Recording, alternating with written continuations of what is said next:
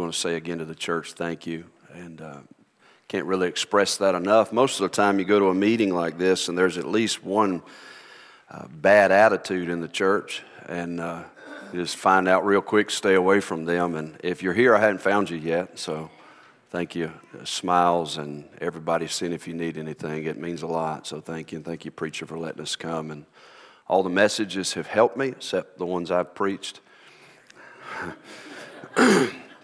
And uh, last night, Brother Mears, thank you. That I don't know, there he is. He moved back some. Amen. It was good. It helped me and uh, convicted me for sure. Matthew 16, if you will. Matthew 16. I'll try to just uh, bunt or something and get on base, and then I'll get out of the way as quickly as I can, and uh, we'll let the other guys come up and uh, preach to you. I'll try to give you just a thought or two and move. Matthew 16 and we'll start reading in verse 13, Matthew 16, in verse number 13.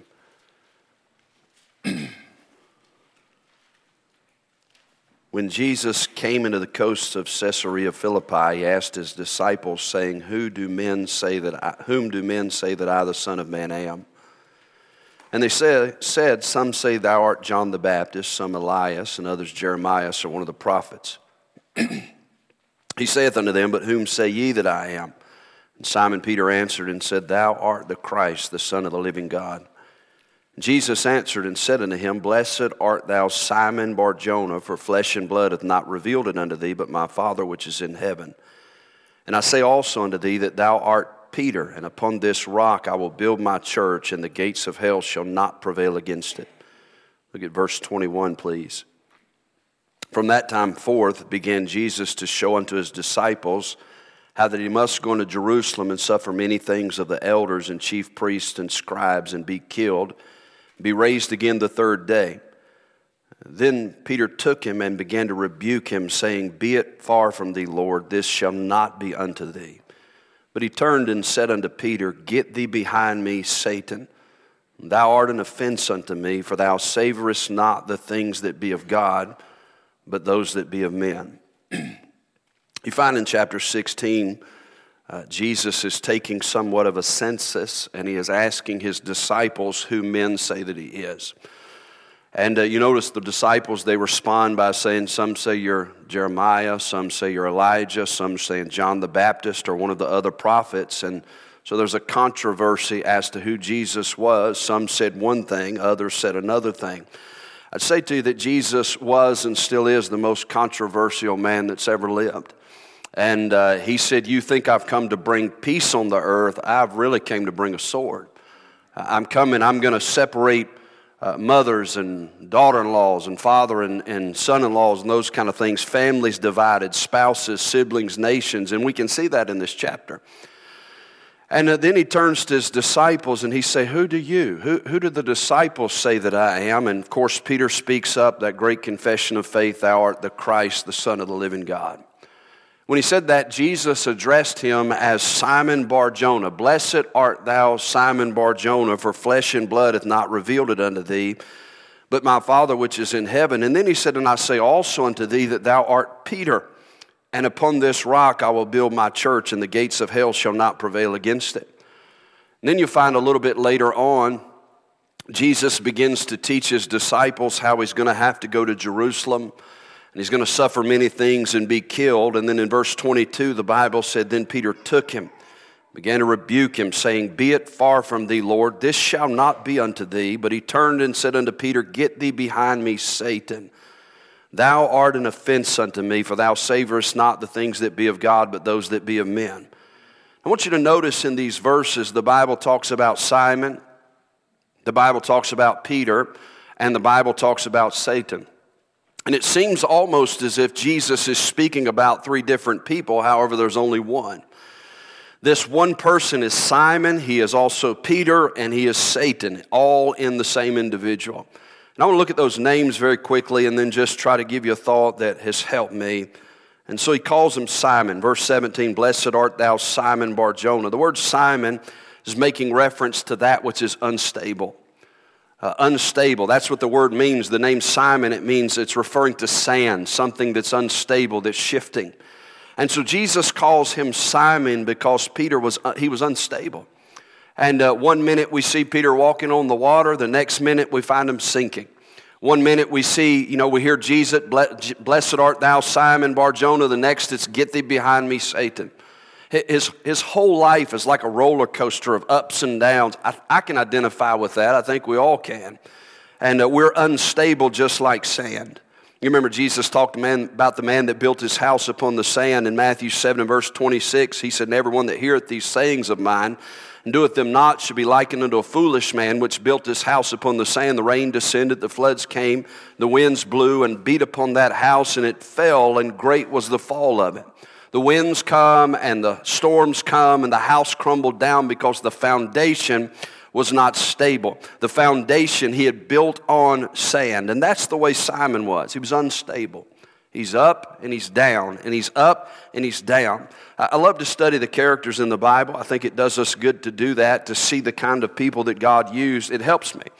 It encourages me when I see these people. It gives me hope because the Bible, unlike we are, the Bible tells it just like it is. Someone said man would never have written the Bible if he could, and he couldn't write it if he would. You know, it's something we just wouldn't put the things in there that are in there because the Bible tells it like it is the good and the bad and the ugly and all the in between of that. We read about Elijah. One minute Elijah's praying down fire and prophesying that it won't rain in the middle of this great revival. And then just very shortly after that, he's hiding from Jezebel under a juniper tree, praying that God would kill him. And then we find, you know, David one minute, he's killing a lion and a bear and he's throwing a stone and then he chops the head off of Goliath. And always pictured him just going down through the street with that head. And uh, you do that on TBN, it gets you in trouble. And uh, carrying that head of Goliath. And then you read about him very, uh, uh, uh in another place and he's on the rooftop spying out Bathsheba, committing adultery and having Uriah killed. You read in your Bible, Jeremiah one minute is preaching with boldness, thus saith the Lord. The next thing you find him there, he said, I'm, I'm not going to talk about him anymore. I'm not going to speak. I'm not going to mention his name. I'm done with this. One minute you find Job saying, He knoweth the way that I take, and when he hath tried me, I shall come forth as gold. I know that my Redeemer liveth, those great statements. And then the next minute it seems like Job is saying, Woe is me, I've, I've said things I don't understand. Almost like Job, when he's talking sometimes to me, seems like a schizophrenic. You, you hear about the schizophrenic, the man that used to be schizophrenic? He said, We're, we're all doing better now. anyway, that encourages me. Encourages me when I read that. I need to know that God can use men who are just men. I need to know that God can use people who live in a real world and make mistakes and that are not perfect. I need to know that God can use people even after they failed and fallen on their face and messed up royally. One minute we see Simon up, thou art the Christ. The next minute down, standing by the fire, denying that he even knew Jesus. But then later we see him at Pentecost standing with boldness and preaching, and thousands saved. What a man. That, that encourages me to see that God can use people who have the same problems, struggles, issues, all of those things I have. God can use real people in a real world that don't always live on the mountain, that don't always act like everything's rosy, that don't always make good or right decisions, and don't always do the right thing. It's easy for me to see how Jesus could call him Simon. You're like the sand. You're unstable. You're up and you're down and you're in and you're out and you're off and you're on. I can understand. Does that remind you of anybody else? I know they're not here this morning, but if that other church down the road was here, we could, we could preach to somebody. You, you've, you've probably seen somebody today who fits that description. It was the one when you brushed your teeth, you saw them looking back at you unstable. On the mountaintop one day, and the next day, just lower than you could ever imagine in your life. Notice he not only calls him Simon, but he also in verse 18 he calls him Peter. I say also unto thee that thou art Peter. The word Peter, you know, it means rock, a solid rock. And so he's gone from being Simon, which is sand, to Peter, a solid rock.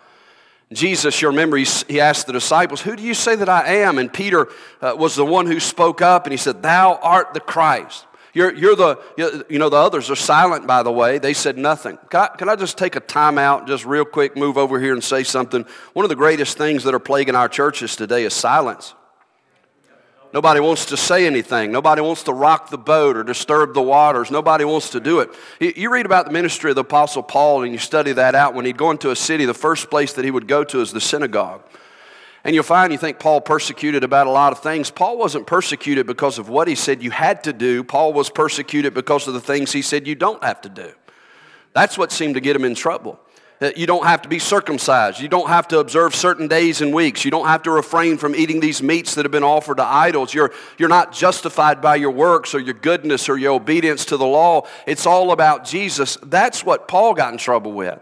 And when he goes into town, it wasn't long before an entire city's in an uproar and they accused him of being troublemakers. They said, These men do exceedingly trouble our city. They're, they're troublesome. Paul didn't cause an uproar by being a good old boy or tiptoeing through the tulips and trying to make everybody happy uh, because he wasn't afraid of controversy, because he wasn't concerned with public or even religious opinion. Paul just, and, or what the brethren think. Amen. It's okay to say amen. I think we're in all right company. If God's going to use you, you're going to have to come to the place where you really don't care what people say or think. Where you die to opinion, but you're going to do right regardless. And uh, Paul spoke up and spoke out. Most people, before they speak, you know, they want to see which way the wind's blowing so they can find out what everybody's going to think. Preachers are afraid to state what they believe until they know what kind of crowd they're in. And, uh, you know, don't want to ripple the boat. Somebody might not have me preach or whatever. And so we're silent. Church members are silent. Can I just say to the church here, I know many won't be here until tonight, but if you see your pastor being hurt or any other church, you see your pastor being hurt, you need to be a sheepdog speak up and speak out and stand up for something. If you see has a need or his family has needs, speak up and say something. Uh, you can't leave it to him. I, am a pastor. I'll never, Brother Mears mentioned the other day, I'm never going to ask for something for myself. I don't do that at our church. We do without, I'll just do without. But if you see something, speak up about it. Anyway, that's not the message. I understand we'll give an account for every idle word we say, but I believe we'll give an account for what we don't say. So Peter's the only one who spoke up. Thou art the Christ, the Son of the living God. Blessed art thou, Simon Barjona, for flesh and blood hath not revealed it unto thee, but my Father which is in heaven. Uh, Peter, I haven't taught you this or shown you this, yet you know who I am. My Father has revealed this to you. Now, I can understand why Jesus would call him Simon, unstable. I can understand why he would call him Peter, a rock. Thou art the Christ, the Son of the living God. And he says, Upon this rock, that confession of faith, I will build my church, and the gates of hell shall not prevail against it. I'm not going to build my church with sissies, Peter. I'm not going to build them with wimps or pansies or weaklings. I, I need somebody that's stable to help build this church. And uh, the gates of hell shall not prevail against it. Hold the fort. Just kidding. I'll get, I'll get kicked out of here for that real quick. Lord, help us. A lot of people take that verse to mean that hell's going to charge the church, but if you look at it, Jesus said the gates of hell are not going to prevail against it, the church. And so it's the church that's charging hell. It's the church that's on the advance. Like a football game, we're on their end of the field, rushing toward their end zone. The gates of hell won't be able to stop that. I say, praise the Lord, we're not on the defensive, we're on the offensive. Now, don't miss this. This, at least to me, was big enough and powerful enough to change my life. Look at verse 20 in Matthew 16, if you will, verse 20. Then charged he his disciples that they should tell no man that he was Jesus the Christ. From that time forth began Jesus to show unto his disciples how he must go into Jerusalem and suffer many things. Jesus said, I've got to suffer. The Bible tells us that he was made perfect through suffering. Suffering in the will of God. You're never going to be used of God apart from suffering. I know we don't like to think about that, it's just not going to happen believe it was Tozer who said God never uses a man greatly until he hurts him deeply. And uh, you're going to have to know him and the fellowship of his sufferings before you can understand anything about the power of that resurrection. We give our children everything we can the best, best clothes and best food and the best schooling, except for the things that made us what we are, and that's suffering. We don't want our children to suffer. remember my wife and I were first married. We were so poor we couldn't even pay attention. And uh, I t- told the church, I said, we, we had to spell poor with three O's. We had nothing. We didn't have any money. We did without some things. We ate for years just praying, God, please let something be in the couch cushion so we can go get frozen pizzas or something. We did what we did to, to make it. It taught us how to survive. It taught us something about faith early on. We hadn't been saved long. It seems like parents today, we don't want our kids to suffer. We don't want them to do without. We, you know, the thought of kids doing without seems to send them into a panic nowadays, and we've taught them everything except those things that make people what they are. Jesus told his disciples how he must go to Jerusalem, suffer many things of the elders and chief priests and scribes, and be killed and be raised again the third day. Now, watch it. The Bible said, Then Peter took him, began to rebuke him, saying, Be it far from thee, Lord, this shall not be unto thee. Listen to what Jesus said. He turned and said unto Peter, Get thee behind me, Satan. It's interesting. He refers to him as Simon, then as Peter, and now as Satan. Thou art an offense unto me, for thou savorest not the things that be of God, but those that be of men. I can understand Simon, unstable, sand. I can understand Peter like a rock. But now Satan? Why would Jesus refer to this great disciple as Satan? Please don't miss this. Simon Peter was trying to talk Jesus out of the cross. Are you listening? Be it far from thee, Lord, this shall not be unto thee. He tried to talk him out of his cross. The disciples, they had accepted Jesus as Messiah, the anointed one. They believed that Jesus was going to come and sit on the throne. He'd redeem Israel. He'd restore the glory. The kingdom's going to be ushered in. They believed all that. As a matter of fact, they've just been arguing and bickering about who's going to be the greatest and who's going to sit on his right hand. And here are these big, strong men, and they say, Go get mommy to go ask Jesus which one, if we can sit on either side of him. I've always found that funny. And uh, by the way, that bickering encourages me. I get encouraged by weird stuff. Because even in Jesus' church, among his followers, there was arguing and politicking and strife and all those things that go on, where Jesus was the pastor. One of them was the devil. Anyway, so I hear about all this mess in church, and some forsake you, and some leave, and some backslide, and some go as far as betrayal. It can encourage me a little bit because it happened to Jesus. Makes me in his company for a change. Anyway. The disciples had accepted him as the Christ, but when Jesus began to talk to them about Calvary and about suffering and about dying, the Bible says they understood none of these things. What's he talking about? Death? What does he mean by suffering and dying? They didn't have a clue. They're waiting for their crown.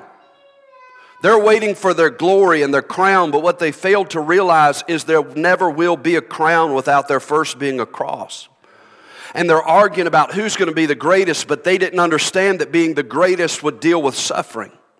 Peter tried to talk Jesus out of his cross. Peter tried to encourage Jesus to walk away from his cross, from the suffering, the pain, the dying. And Jesus said, Get thee behind me, Satan. He called him Satan. Why? Look at the next verse, verse 24. Then Jesus said unto his disciples, If any man will come after me, let him deny himself and take up his cross and follow me. How many are still here? Amen. Amen. Good. Jesus said, Not only do I have a cross, not only do I have an appointment with suffering, not only do I have an appointment with pain and death, but you have the same appointment as well. You've got that appointment. That is, if you're going to come after me. If you're going to follow me, you've got that appointment with pain. If you're going to be my disciple, you've got an appointment with your own cross. And take up his cross, implying that your cross may not be mine and mine may not be yours. It's for you, it's tailor fit. One thing's for sure, we all have one. We're all going to carry a cross if we're going to be his disciples. We've got an appointment with suffering. I don't know what yours may be. It could be a husband, could be a wife that's causing you. Don't say amen, man. Sometimes you say amen, sometimes you just in your heart. Could be a child, could be a friend, might be physical, emotional, fine. I don't know. But I promise that somewhere in your life there is a point of suffering. If not yet, buckle up. I, I really have a gift of encouragement. You can be assured that it's Satan that's speaking when someone speaks into your ear telling you to run from your cross. You know it's Satan talking to you then. You know it's Satan when something is telling you to turn your back from that cross and walk away from it. That's our first reaction. It's natural. We want to run from suffering. But we know it's Satan when that voice is telling us, contrary to what the Bible says, this is too hard. This will cost you too much. This isn't necessary. You don't deserve to go through these things. Problems rise up in the church, and usually that's when people say, Preacher, God told me to leave. I've prayed about it, and I'm going to run from my cross. I refuse to suffer. God told me, preacher, to leave my husband or leave my wife because I'm not supposed to suffer. We're supposed to be happy all the time. God told me to quit my job because He wants me happy. Pastor, I've, I've prayed and, and I'm going to leave because this is all too difficult for me. I'm telling you, when you hear that voice whispering in your ear, this is too much for you. You're not able to handle it. Walk away from your cross. You don't have to put up with all this. Just walk away. I know I'm not talking to anybody here today. If that other church was here, man, walk away from your cross. You're not supposed to suffer. Just leave it there. You remember Satan tried to talk Jesus out of the cross? I think he realized how much he messed up. Let's crucify him. Then he gets up there and, oh no, we really messed up. Save thyself and come down. If it's really you, come down off the cross. He tried to talk Jesus out of the cross.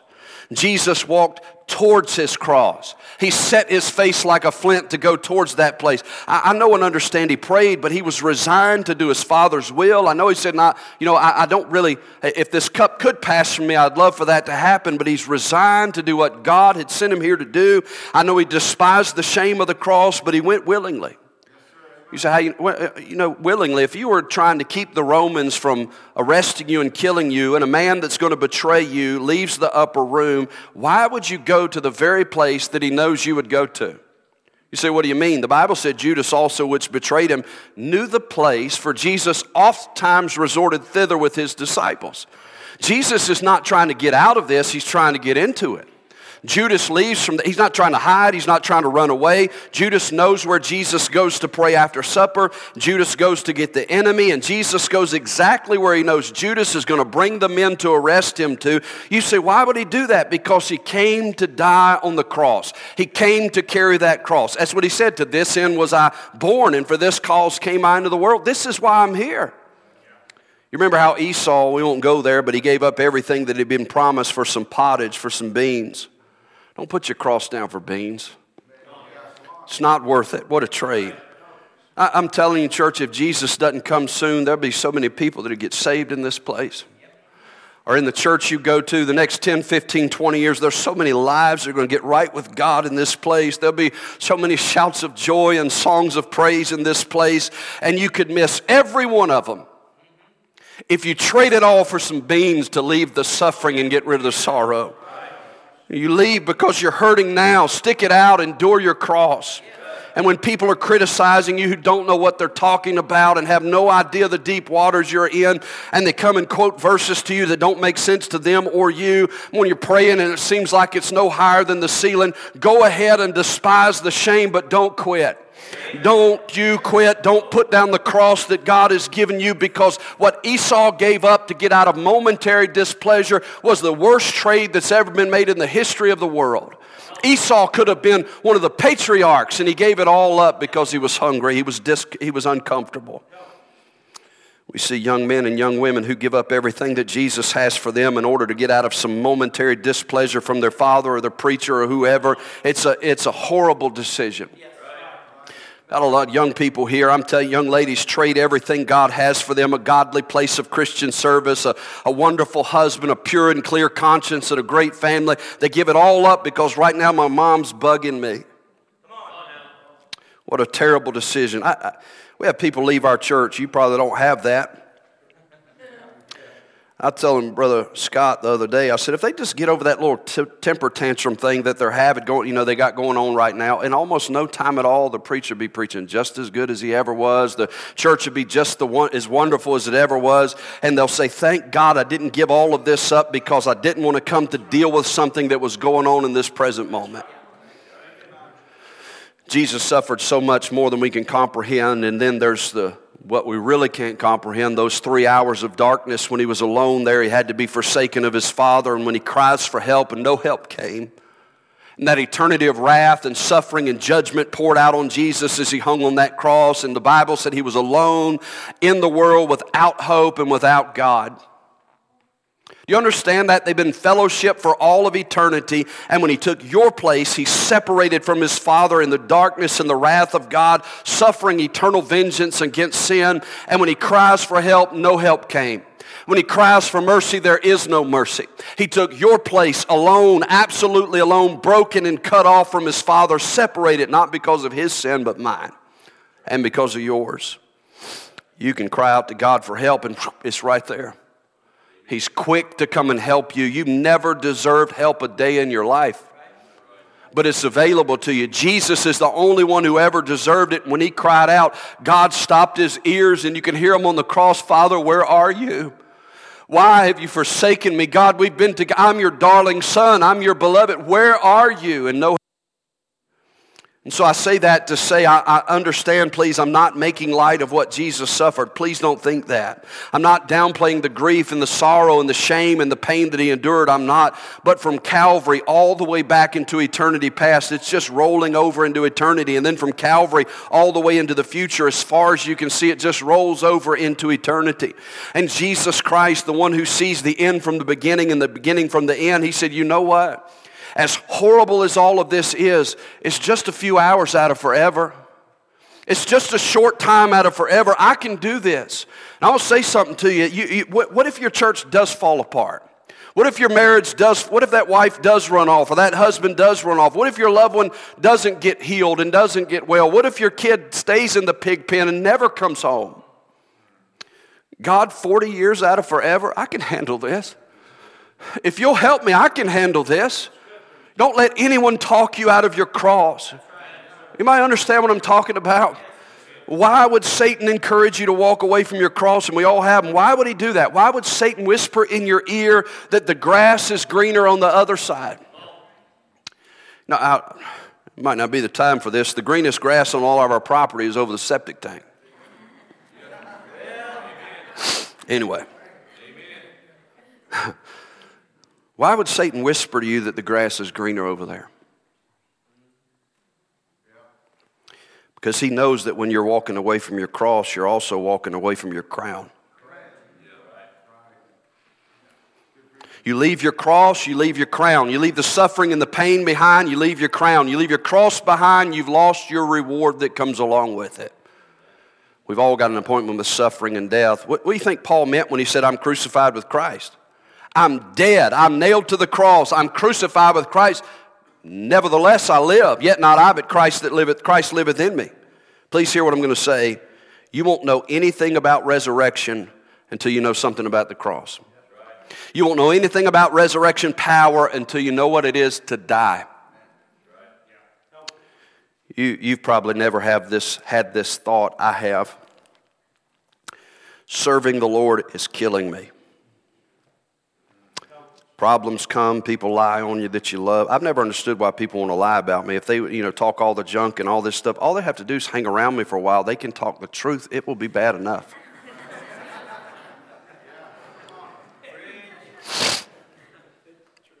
Then there's the people who ought to stand with you, said they always would. They said they'd stand up for you. And then there's people that betrayed you and they hang around them and fellowship with them, the ones who lied and tore you down and hurt you those fair weather friends that you thought were there for you and trouble comes and they're looking which way the wind's blowing, what's going to be easy for them.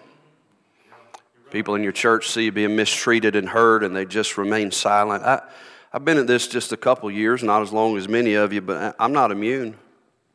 It still bothers me. There's still part of me gets real angry and upset about it. it. bothers my family. It bothers me that it bothers my family. Man, serving the Lord is killing me. I've said that before. Could I give you a news flash? That's what it's supposed to do. you can't say, Christ liveth in me, and the life which I now live in the flesh, I live by the faith of the Son of God. You can't say that until you first said, I'm crucified with Christ. You can't even be his disciple until you're willing to pick up your cross and die. Die to criticism, die to compliments. Die when people are shaking your hand saying, That is the best message I've ever heard in my life. Die when you hear the rumors going around, when you got the praise and the glory, and die to, die to all of it. You've got to die to it all. God can't use you greatly until you die. You won't know anything about resurrection power until you die. I'll show you a strange truth. I'll get out of the way very quickly. It's, it's, uh, it's necessary. Matthew 26. If you want to go there, Jesus is in Gethsemane with his disciples. Judas has already covenanted, with a, a chief priest to betray Christ and to be crucified. Look in verse 47 of Matthew 26. It's strange what I'm going to read to you. At least it was to me when I first saw it. Matthew 26, verse 47. And while he yet spake, lo, Judas, one of the twelve, came with a great multitude with swords and staves from the chief priests and elders of the people. Now he that betrayed him gave them a sign, saying, Whomsoever I shall kiss, the same is he. Hold him fast. And forthwith he came to Jesus and said, Hail, Master, and kissed him. And Jesus said unto him, Friend, wherefore art thou come? Then came they and laid hands on Jesus and took him. Friend? Friend. Why would he call him friend? Um, could I submit to you, Jesus was helping, Judas rather was helping Jesus get to his cross. When Judas brought Jesus closer to the cross, Jesus called him friend. When Peter tried to drag him away from the cross, he called Peter Satan. Simon Peter became an ambassador of Satan when he tried to talk Jesus out of the cross. What's your cross? What's your point of suffering and pain? You ever wanted to just run? Psalm 11 flee as a bird to your mountain. just walk away. Before you do, just remember that when you walk away from your cross, you walk away from your crown. Some of you, instead of running away from your cross, you might want to deny yourself and take it up. Pick up your cross. You're going to have to get down in order to pick it up. That's the way up in God's economy. If you want to go up, you have to get down. Humble yourself. He'll exalt you in due time. Don't run away or you lose your crown. You know, you spend your whole life fighting it, you'll miss the blessing. Paul's thorn, he tried to fight it for a while, and then God said, No, I'm not going to take it away from you, but I'll give you grace. And what did Paul say? Most gladly, therefore. Well, I rather glory in my infirmities that the power of Christ may rest upon me. Therefore, I take pleasure in infirmities, in reproaches, in necessities, and persecutions, in distresses for Christ's sake. For when I'm weak, then am I strong. Paul said, If this is what it takes, I'll thank God for the thorn. If it takes this pain to bring power in my life or to bring that power out of my life, Paul said, I'll glory in what God has allowed to happen to me. You ever ask God this question God, why are you doing this to me? Why are you doing this to me? Could I say to you, He's not doing it to you, He did it to His Son. Psalm said all the waves and billows are gone over Him, they're gone over Christ. He's not doing something to you, He's doing something for you. Romans 8, you know it, verse 28, we know that all things work together for good to them that love God, to them who are the called according to his purpose, for whom he did foreknow. Them he also did predestinate to be conformed to the image of his Son, that he might be the firstborn among many brethren. God is using that cross, that suffering, that sorrow, that pain to conform us, mold us, shape us into the image of his Son. Is that not worth it? Amen. That I may know him and the power of his resurrection fellowship of his sufferings, being made conformable unto his death. Embrace your cross. Strangely enough, I'm not there yet, but I'm learning, I'm finding that my cross is my friend. I need him, I need it. Sometimes I want to sit it down, and I realize when I sit it down, that's what was holding me up. Embrace your cross. Because without the cross, there's no crown. Stand with me if you would. Father, we need you. None of us enjoy suffering and sorrow and pain. But you said that in this world we shall have tribulation. That's the cross. But then there's the crown, but be of good cheer. I've overcome the world. Would you help us today? Help your people. I don't know what folks are carrying here, Lord, but it's not in their life by accident or by coincidence. You knew it. You maybe even ordered it to make us more like Christ. Would you use this message to help people? And I pray you do whatever you'd like with it, Lord, and we'd submit to you. We love you in Jesus' name. Amen.